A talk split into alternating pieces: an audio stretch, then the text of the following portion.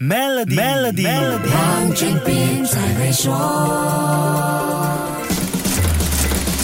你好，我是黄俊斌。盘点二零二二年欧洲面对的各种经济危机，能源危机绝对是杀伤力很大的一个打击。欧洲各国之前担心没有足够的能源取暖，想尽办法节省能源来过冬。德国甚至要求人民减少洗澡来节省能源。作为工业大国，也是欧洲最大经济体的德国，很多行业在严峻的能源危机面前显得无能为力。能源需求量高的行业，比如化学品、玻璃、金属等的生产商，不是减少产量，就是把部分的生产活动转移到海外，再不然就是裁员断臂求生。能源危机波及的层面越来越大，现在连德国的猪都遭殃了。德国联邦统计局的文告说，德国目前饲养的猪只数量创下了有史以来最低。截至十一月三号，登记在册的有两千一百三十万头，比二零二一年少了百分之十，更比二零二零年少了百。分之二十。德国在二零二二年有多达一千九百家养猪场关闭，这个数字比二零二零年到二零二一年之间的一千六百家还要多。不止高涨的能源成本让养猪场吃不消，肥料和饲料涨价也使得不少业者苦不堪言。去年十月份的数据显示，德国所有肉类的生产成本比之前一年上升了百分之四十七。俄罗斯在去年二月份入侵乌克兰之后，